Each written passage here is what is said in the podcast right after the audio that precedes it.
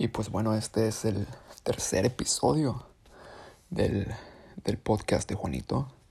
Y en el episodio pasado estuvimos hablando un poco acerca de lo que era la sabermetría. Para mí, ¿cierto? Mencionaba que, si lo pensamos un, poco, la sabermetría o el análisis del béisbol no es, no es muy diferente a lo que hacemos a, día, día con día, ¿no? E incluso que, ciertas personas que están en contra de la corriente sabermétrica hacen sabermetría sin siquiera saberlo. Por otro lado, también comenté que, en mi opinión, la sabermetría tiene muchos aspectos científicos y de investigación, aun y cuando la sabermetría esté lejos de ser definida una ciencia formal. Por otro lado, también mencioné que es indispensable el uso de la tecnología a la hora de hacer análisis sabermétrico o análisis de béisbol. Y, entre otras, y esto entre otras cosas por, porque el volumen de datos con el que se trabaja es, es sumamente grande, algunas veces. Pero bueno, hoy, hoy quiero dar mi opinión acerca de lo que creo es o debe ser la labor del sabermétrico o del analista de béisbol. Y por cierto, de ahora en adelante y en episodios futuros voy a usar la palabra sabermetría y análisis del béisbol de manera intercambiable. Y asimismo la palabra sabermétrico con analista de béisbol los voy a usar de manera intercambiable simplemente para darle un poco más de variedad de palabras al, podcast. Y bueno, dicho esto, yo quiero decir que basado en mi experiencia, eh, el sabermétrico el sabermétrico debe, debe tener conocimiento acerca del contexto, primero que todo. Es decir, el sabermétrico debe saber, debe, saber de qué, de, qué, de qué es lo que está tratando de analizar y bajo qué supuestos. Debe tener bases científicas, específicamente, eh, en mi opinión, eh, conocimientos sólidos en investigación y análisis cuantitativo. Y además de esto, a mi parecer, el sabermétrico debe tener conocimiento tecnológico, específicamente en, programación y conocimiento de datos. Ahora bien, hablaba un poco, un poco de lo que es el, contexto. ¿A, qué me refiero a que, a que el sabermétrico debe, debe conocer el contexto? Bueno, pues que debe conocer un poco del, del, béisbol, ¿cierto? Debe tener, debe conocer al menos un poco acerca del juego o debe tener una idea de cómo medir jugadores. O, se imaginan a un sabermétrico eh, intentando medir habilidades de bateo con goles o rebotes o hoyos en uno o lo que sea. No, no puede ser así. Entonces, el sabermétrico debe tener cierto conocimiento, debe, debe, conocer el juego. Y no solo eso, debe estar al tanto de lo que ocurre en, eh, en el día a día en una temporada, ¿cierto? Debes saber si hay algún cambio en el reglamento, debes saber si han ocurrido ciertas transacciones, ah, si han cambiado los rosters, en fin, debe tener cierto conocimiento de lo que está ocurriendo dentro y fuera del juego. A mi pensar, debe, debe estar al día, debe estar al día de lo que está ocurriendo a lo largo de una temporada. Y, ya que, si a mí me preguntan, en mi opinión, el, el, juego de hoy no es el mismo del de ayer, por distintos factores, ¿no? Además de esto, creo que el, sabermétrico debe saber llevar a cabo labores de investigación o de experimentos de, una manera apropiada.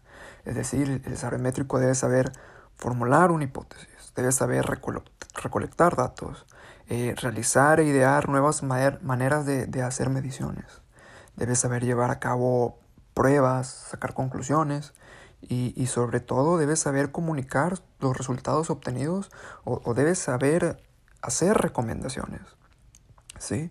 Eh, y haciendo aquí un, pequeño comentario, yo creo que, que personalmente yo creo que los sabermétricos no deben ser vistos como personas que desayunan y, y, cagan, y disculpen la palabra, eh, personas que cagan o zurran números, ¿no? Eh, a mi parecer, el sabermétrico o el analista debe ser, deben ser vistos como personas que, que siguen un proceso no solo creativo, sino también científico, a fin de comprender y explicar un fenómeno o un supuesto del béisbol. De hecho, yo creo que el objetivo del sabermétrico no es derivar fórmulas incomprensibles o, o, generar reportes con cientos de miles de números. A mi parecer, el, trabajo del, del sabermétrico o, del analista es dar explicaciones, hacer conclusiones o dar recomendaciones de una manera fácil y digerible a personas que no están a su mismo nivel de conocimiento analítico. Por ejemplo, no sé, managers, jugadores, gerentes, periodistas, no sé, no sé, pero a mi parecer la, labor más importante del sabermétrico es saber dar una explicación, saber comunicar una explicación. Ahora bien, yo no, no quiero que se malentienda. obviamente el ser sabermétrico o el ser analista de béisbol conlleva realizar tareas que requieran un conocimiento profundo de, análisis cuantitativo. Eso es completamente seguro. Sin análisis numérico probablemente no podríamos sacar conclusiones o, dar una recomendación fiable. Sin embargo, a mi parecer, muy a mi parecer, la parte del análisis cuantitativo debe ser vista, sí, como una herramienta importante, pero también como una herramienta que nos ayudará a alcanzar el, máximo objetivo o, el propósito, ¿no? Que es interpretar o describir o justificar un asunto, ¿cierto? Bien, ahora, desde mi punto de vista tecnológico o computacional, si, si, quieren llamarlo así, o ingenieril, no sé, yo creo que el, el analista debe, debe saber utilizar la gama de herramientas tecnológicas que tenemos en la actualidad y que nos permiten realizar más y mejores investigaciones. Y con esto me refiero a que el sabermétrico o el analista debe saber utilizar bases de datos donde pueda alojar y, acceder a datos de, manera fácilmente. Y, y, también creo que el sabermétrico debe utilizar distintos lenguajes de programación a fin de, a fin de conocer diferentes aspectos de un, o de comprender diferentes aspectos de un conjunto de datos, y ya sea por medio de análisis estadístico o visualizaciones o predicciones, por medio de simulaciones, no sé, pero es, eh, debemos entender que la tecnología nos permite automatizar trabajos manuales que por lo regular son tediosos y, y propensos a errores humanos para concentrarnos en lo que realmente importa, que es este desarrollar más, más y mejores explicaciones. Entonces, sí, sí creo que, el aspecto tecnológico es, es de suma importancia. Y, y, dicho con lo anterior y, con esta explicación que acabo de dar acerca del, del aspecto científico y tecnológico del sabermétrico, creo que lo que estoy dando a entender, si, si, si, tú, si, si tú estás este, eh, si tú conoces el, ramo de la industria tecnológica un poco, tal vez esta definición que acabo de dar te parece muy, muy parecida a lo que en el mundo de la industria se conoce como un científico de datos o también se parece mucho a lo que es este, la descripción de lo que es un, ingeniero de datos, ¿no? Y estos, o por sus nombres en inglés, data scientist, científico de datos, o, o data engineer, que es ingeniero de datos. Ahora bien, la descripción que di es muy parecida a estas dos posiciones. Entonces, quiero explicar un poco acerca de lo que es un científico de datos y un, ingeniero de datos y, cómo difieren uno del otro y cómo es que estos se complementan. Y, tal vez me voy a salir un poco del tema, pero eh, yo personalmente no he visto ningún, en, mi experiencia, yo personalmente no he visto que ningún equipo pida un, un saber métrico eh, en su posición. Cuando, es decir, cuando lanzan una oferta laboral, no, están, no solicitan a una persona que digas, necesito un saber métrico. Lo que piden es una persona, o ya sea un data scientist, es decir, un, científico de datos, o un, este, o un data engineer, que es un ingeniero de datos. Es decir, yo, jamás he visto que digan, solicito un saber métrico. Y, y no, no, estoy diciendo que, no, que la descripción no, no pida saber de saber métrico, lo que estoy diciendo es que buscan a una persona que, tenga el perfil de científico de datos o de ingeniero de datos. Y bueno, para, explicar un poco lo que es un científico de datos.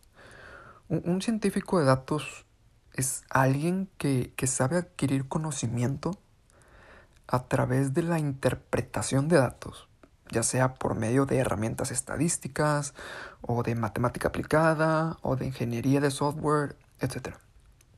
Es, una persona que pasa gran parte de su tiempo limpiando y analizando datos, realizando experimentos, creando visualizaciones, modelos y algoritmos que, puedan explicar un tema. ¿sí? Es una persona que es incluso crucial en, el proceso de toma de decisiones basadas en, datos. Además de esto, el científico de datos se comunica en un lenguaje claro para que incluso sus colegas que pueden no tener los conocimientos de análisis cuantitativo que él tiene o, que no tengan data a su disposición puedan, puedan entender y, comprender lo que está ocurriendo en, cierto tema, ¿cierto? De, acuerdo a la información que tiene, que tiene el científico de datos. Ahora bien, eh, esto, empata, esto, empata con, la, con, el, con la definición tecnológica, con el, perdón, con el aspecto científico, definición científica que dio el sabermétrico. Pero ahora bien, desde el punto de vista tecnológico, el, sabermétrico es parecido a un ingeniero de datos. Pero ¿qué es un ingeniero de datos? Un ingeniero de datos es básicamente alguien que crea canales por los cuales un sistema puede ingerir información o data. Es decir, eh, los ingenieros de datos son vamos a decirlo así, ingenieros de software que, diariamente diseñan y, construyen e, e, integran datos que provienen de diferentes fuentes a, fin de tener un sistema de fácil acceso del cual se puedan obtener los conocimientos analíticos que se desean. De, la misma manera, el, científico de datos, perdón, de, de la misma manera que el científico de datos el, ingeniero pasa gran, gran parte de su tiempo limpiando y analizando data y, haciendo visualizaciones. Sin embargo, el, objetivo, muy a mi parecer, del ingeniero de datos es que el ingeniero de datos siempre intenta, su objetivo siempre obtener una fuente de datos fiable, crear una fuente de datos fiable para así implementar proyectos de analítica que tengan sí, un proyecto de analítica, obviamente, que esté basado en, en análisis de información, ¿cierto? Ahora bien, ya dijimos que tanto el científico de datos es una persona que más bien tiene una, un, background, un perfil de análisis cuantitativo, pero que también eh, sabe realizar tareas de, de, extracción de datos, de limpieza de datos, de visualización, etc. Por otra parte, dijimos que el ingeniero es una persona un poco más técnica, es una persona que que, cuyo enfoque es gestionar información. También hace, extrae mucha información, la limpia, también tiene cierto conocimiento de analítica o de análisis cuantitativo, sin embargo, no tan a profundidad como el, como el científico de datos. Entonces, estas, estas, estas dos áreas, estos dos ramos, tienen mucho en común en cuanto a habilidades y, y responsabilidades se refiere. A, muy a mi parecer es que los ingenieros de datos se centran en construir infraestructura para la gestión de datos, es decir, mantener la información en un nivel que es decir que la información esté limpia correctamente, que, sea correcta. Básicamente esa es la función del ingeniero de datos, que la información esté correcta y siempre estar trayendo nueva información para que se puedan hacer más y mejores análisis. Y, en contraste, la, la, la, labor del científico de datos se centra en, en utilizar matemática avanzada y análisis estadístico sobre los datos gestionados o proveídos por el ingeniero de datos. Entonces ahí, ahí, ahí es donde ahí es donde vemos este cómo, cómo estas este, diferentes ramos empatan pero al mismo, al mismo tiempo difieren. Uno más científico y otro más, más técnico, más tecnológico. ahora bien, este, me gustaría hablar un poco de, de cómo, cómo creo yo que están los equipos, cómo son los equipos de analítica en el béisbol basado en, en mi experiencia trabajando en la industria tecnológica y más específicamente como ingeniero de datos en, en equipos de analítica del sector tecnológico. Bien, y, y, y para empezar, para empezar a hablar de esto, quisiera decir este, que yo, a pesar de no, no ser, no tener análisis, un conocimiento profundo en análisis cuantitativo, me, me, considero, me considero analista. Sin embargo, creo que mi área de expertise se concentra más en el, en el lado de la computación, tal y, tal y como lo dije eh, específicamente en la ingeniería de datos o en el procesamiento de datos y todo lo que llevo, todo lo que esto conlleva. Y, y, de hecho yo trabajo de esto para, para sobrevivir el día a día, para llevar el pan a casa. Bien, este, yo creo que, que, que, que un equipo de analítica del béisbol está conformado por personas, por científicos de datos en género de datos. Es decir, analistas que tienen ya sea un conocimiento científico o un conocimiento un poco más tecnológico. Y ya como dije, estas habilidades se complementan una a la otra y siendo sinceros, no podemos esperar a que un analista realice tanto las funciones técnicas a profundidad, es decir, crear los canales de, de comunicación por los cuales se va a mantener un, un, sistema de datos y que al mismo tiempo haga análisis cuantitativo profundo o que desarrolle investigaciones a, a fin de dar recomendaciones o, o, o, realizar cierta hipótesis, o etcétera, ¿no? Entonces, este, sí, tal vez alguien pudiera tener ambas, ambas habilidades, ¿cierto? Alguien pudiera ser tanto un data, data scientist como un data engineer, pero la verdad es que lo encuentro un poco difícil. Un poco difícil, si no es que imposible. Eh, entonces, ya dije, yo creo que un, un, un este, eh, basado en, en, en una, en, su formación personal y, y o personal, un sabermético tendrá un mayor expertise en un área o, o en la otra. Entonces, si, si, fuéramos a crear un equipo de analítica para un equipo de béisbol, y, y, ojo, para las personas que me han estado contactando acerca de, de cómo hacer analítica en el béisbol, esta parte es imprescindible para ustedes. Yo conformaría ya, como, como ya lo dije, yo lo conformaría por personas que tengan ya sea un perfil relacionado al área numérica, es decir, data scientist, y personas que tengan eh, un perfil un poco más técnico o tecnológico, es decir, eh, que sepan trabajar con bases de datos, con grandes volúmenes de datos, que sepan saber programar, automatizar tareas, etcétera, etcétera. Y obviamente estas personas deben tener cierto conocimiento eh, en el béisbol y si tales personas no lo tienen, sería bueno que el equipo que se, que se conformara tuviera una persona que tuviera un conocimiento profundo en el juego o al menos en lo que está pasando en el día a día. Ahora bien, algunos pudieran decir, este Juanito, es, debes tener una persona que, que sepa a profundidad del béisbol. Otros pudieran decir, ¿sabes qué? Es mejor no tener a una persona que tenga tanto conocimiento porque el no tener tanto conocimiento pudiera, pudiera crear nuevas métricas o nuevas maneras de medición que no vayan con lo, con lo común, que no vayan con lo que establecen eh, el, el, el, este conocimiento empírico o este conocimiento que se trae de años atrás este, en el béisbol. Y bueno, y, y, y, cómo es que trabajarían estas dos, estas dos ramas científicas y tecnológicas? ¿Cómo es que se complementarían a una a la otra? Y, y para explicar esto, a mí me gustaría a mí me gustaría eh, poner un ejemplo de la vida real acerca de lo que yo, acerca de lo que yo he, he, he trabajado en la industria y también acerca de cómo creo que trabajan los, los equipos. De analítica no solo en la industria, sino también en el, en el béisbol. Pues bueno, eh, supongamos que, que, que, tú trabajas en un equipo de analítica, ¿no? Y tú, supongamos que, que tú eres un, un, becario o alguien que acaba de entrar al equipo, no sé, alguien que está realizando prácticas profesionales y que apenas alguien está y eres alguien que apenas está intentando aprender acerca de la sabermetría o el análisis del juego. Ahora bien, supongo que, que dentro del equipo hay un investigador que, que está considerando crear una nueva métrica y que piensa que puede medir cierta habilidad eh, con...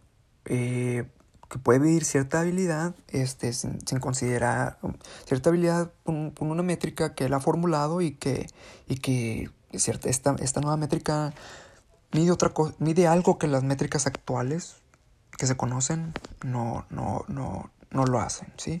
Eh, eh, supones, tú quieres, que, supón que es un, un, un, investigador de los 70 que está eh, intentando crear WOBA, cuando lo, de lo único que se habla es promedio de bateo y slogan, o, y OBP, supone esto. Entonces, este, este investigador está intentando crear una nueva métrica que él piensa que va a medir cierto aspecto de un jugador y que las métricas que se tienen a la mano no hacen. Ahora bien, Supongo que dicho investigador o dicho analista tiene una idea general de los datos que quiere utilizar y, no tiene conocimientos técnicos muy profundos. Es decir, él, él hizo cierta fórmula y él piensa, ¿sabes qué? Puedo utilizar estos datos basados, vamos a decir, en, en lo que pasa durante el transcurso de un juego, etcétera, etcétera. Pero además no sabe si tiene, si tiene, si tiene la data a la mano o tiene data limitada, por decirlo así. Hace un diseño general de cómo luciría la métrica y supongamos que durante una junta con el, del equipo, con el equipo de analítica sugiere cierta retroalimentación o, o expone en lo que está trabajando, ¿no? Porque esto también creo yo es un... Eh, es en parte, en la industria se hace mucho que es semanalmente o de manera diaria uno expone en lo que está trabajando para que todos estén al tanto de lo que está ocurriendo en los diferentes sectores de, del equipo, ¿no? Las diferentes ramas del equipo. Pero bien, supongamos que esta persona, este analista, presenta su, su nueva fórmula, ¿no? Esta nueva fórmula que él cree que, que, va a cambiar la manera de, de ver el, el, juego o de, o de evaluar jugadores. Y, y, y, bueno, supongamos que hay otro analista también, que este es un poco un analista un poco más con conocimientos técnicos y de, y de gestión de información. Y él podría decir, mira, este, está muy bien tu métrica, pero yo creo que pudieras este, potenciarla un poco más si utilizas estos datos que no has considerado y que yo tengo a la mano, ¿cierto? Entonces, este, de esta manera, el, investigador se, une con el técnico y crean una solución mejor. Ahora bien, supongamos que, se complementan las dos, este, los, dos, ah, los dos enfoques y supongamos que se lleva a cabo la investiga una investigación inicial, ¿cierto? Supongamos que se hace tal evaluación para algunos 50, 100 jugadores, qué sé yo, para una temporada, para, la temporada en curso, y, y, y, se observa que dicha, que dicha eh, investigación da frutos. Entonces, muy probablemente el, el equipo de analistas va a querer que tal métrica sea parte de la gama de herramientas que ellos utilizan para medir jugadores. Es decir, ya probamos que funciona, ok, vamos a incorporarla a, nuestra, a nuestro portafolio de métricas para evaluar jugadores. Y entonces deciden que lo que van a hacer es que tal métrica tiene que ser calculada partido a partido o temporada tras temporada de manera automática para que en un futuro sea más sencillo evaluar jugadores. Es decir, no queremos, si ya, ya hicimos un cálculo y sabemos que funciona, queremos que tal cálculo se calcule continuamente y, de manera automática en y, que aparezca en nuestros reportes y no tengamos que hacerlo manualmente. Y entonces es ahí donde la, automatización y esta parte de, de, que, de la tecnología entra en juego también. Entonces ya dijimos, ya, este, este ya dijimos que de esta manera pueden elaborar juntos las personas de diferente perfil y desde mi punto de vista formar equipos o, o, departamentos de analítica en donde prolifera la, la diversidad de habilidades eh, resolverá más y mejores retos. Es decir, si tú tienes, y, y, esto es algo, un tema tal vez de gestión de equipos o de recursos humanos, pero, pero también aplica la sabermetría. Es decir, este, si tú quieres abordar un problema, es mejor que lo, que lo, que lo ataques de diferentes perspectivas y con personas con, o con profesionales que tienen diferentes, diferentes perfiles, diferentes habilidades. Y estoy seguro que esto va a dar más y mejores va a dar más y mejores resultados, ¿no? Es decir, un equipo va a ser capaz de atacar más y mejores tareas y probablemente tu equipo de, y, y probablemente tu equipo de analítica pueda rendir más frutos, ¿cierto? Y por ende puedas probablemente eh, crear más y mejores, eh, no más tal vez, pero sí mejores equipos. O obtener mejores jugadores, qué sé yo. Y, y ahora bien, esto no significa que, que porque yo soy un investigador técnico o un ingeniero de datos, yo no voy a aprender a hacer análisis eh, eh, cuantitativo o numérico. Es decir, no porque yo, no porque mi labor sea únicamente extraer o limpiar datos o gestionar o gestionar la información o, o, crear nuevas métricas a partir de las investigaciones que han hecho mis colegas, no significa que yo no pueda realizar mis propias investigaciones y yo no pueda proponer este eh, distintas maneras de hacer las cosas o de evaluar jugadores o etcétera. Este o que un analista que es muy bueno haciendo cálculos numéricos y derivando fórmulas o midiendo diferentes aspectos del juego en base, no sé, estadística bayesiana o qué sé yo. No, no se va a ensuciar las manos eh, limpiando datos o, o, tirando código. ¿sí? Vamos, yo creo que los equipos de analítica, aun y, y cuando los, los, uh, los uh, miembros de un equipo de analítica puedan diferir en habilidades, no hay razón por las cuales dichos miembros no deban aprender de sus contrapartes. Es decir, ambos, ambos miembros de los equipos deben siempre apuntar hacia la autosuperación y, y desarrollar sus habilidades, ¿cierto? Seguir desarrollando sus habilidades este, en las cuales son expertos, pero también eh, tratar de mejorar sus habilidades en las cuales no son tan expertos, ¿cierto? Y esto también, eso también va a ayudar a cuando eh, haya rotación de personal, es decir, personas que dejen, que dejen el equipo para el equipo de analítica para dedicarse a otras cosas, este, se pueda mantener ese nivel de ese, ese nivel de análisis o de gestión de información, ¿cierto? Y, y, pues nada, esto es lo único que quería hablar el día de hoy. Estas eran las únicas mentiras que quería decir el día de hoy.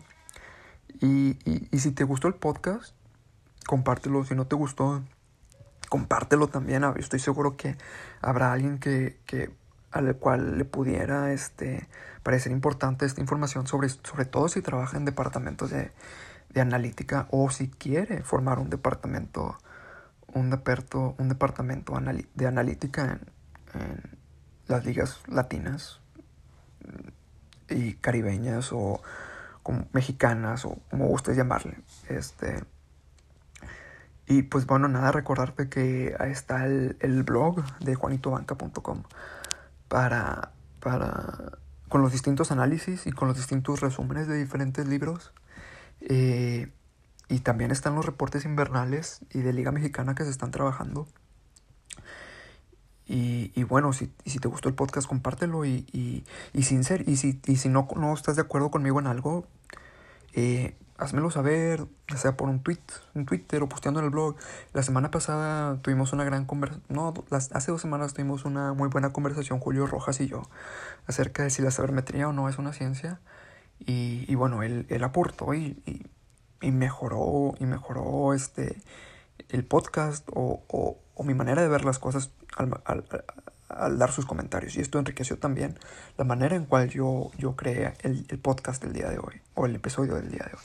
Entonces es eso, este, te voy a poner también los show notes en el blog para que lo visites. Y pues nada, dame, dame, este, dame tu opinión.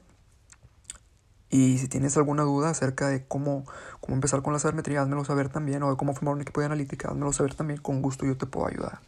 Y pues bueno, eso ha sido todo el día de hoy.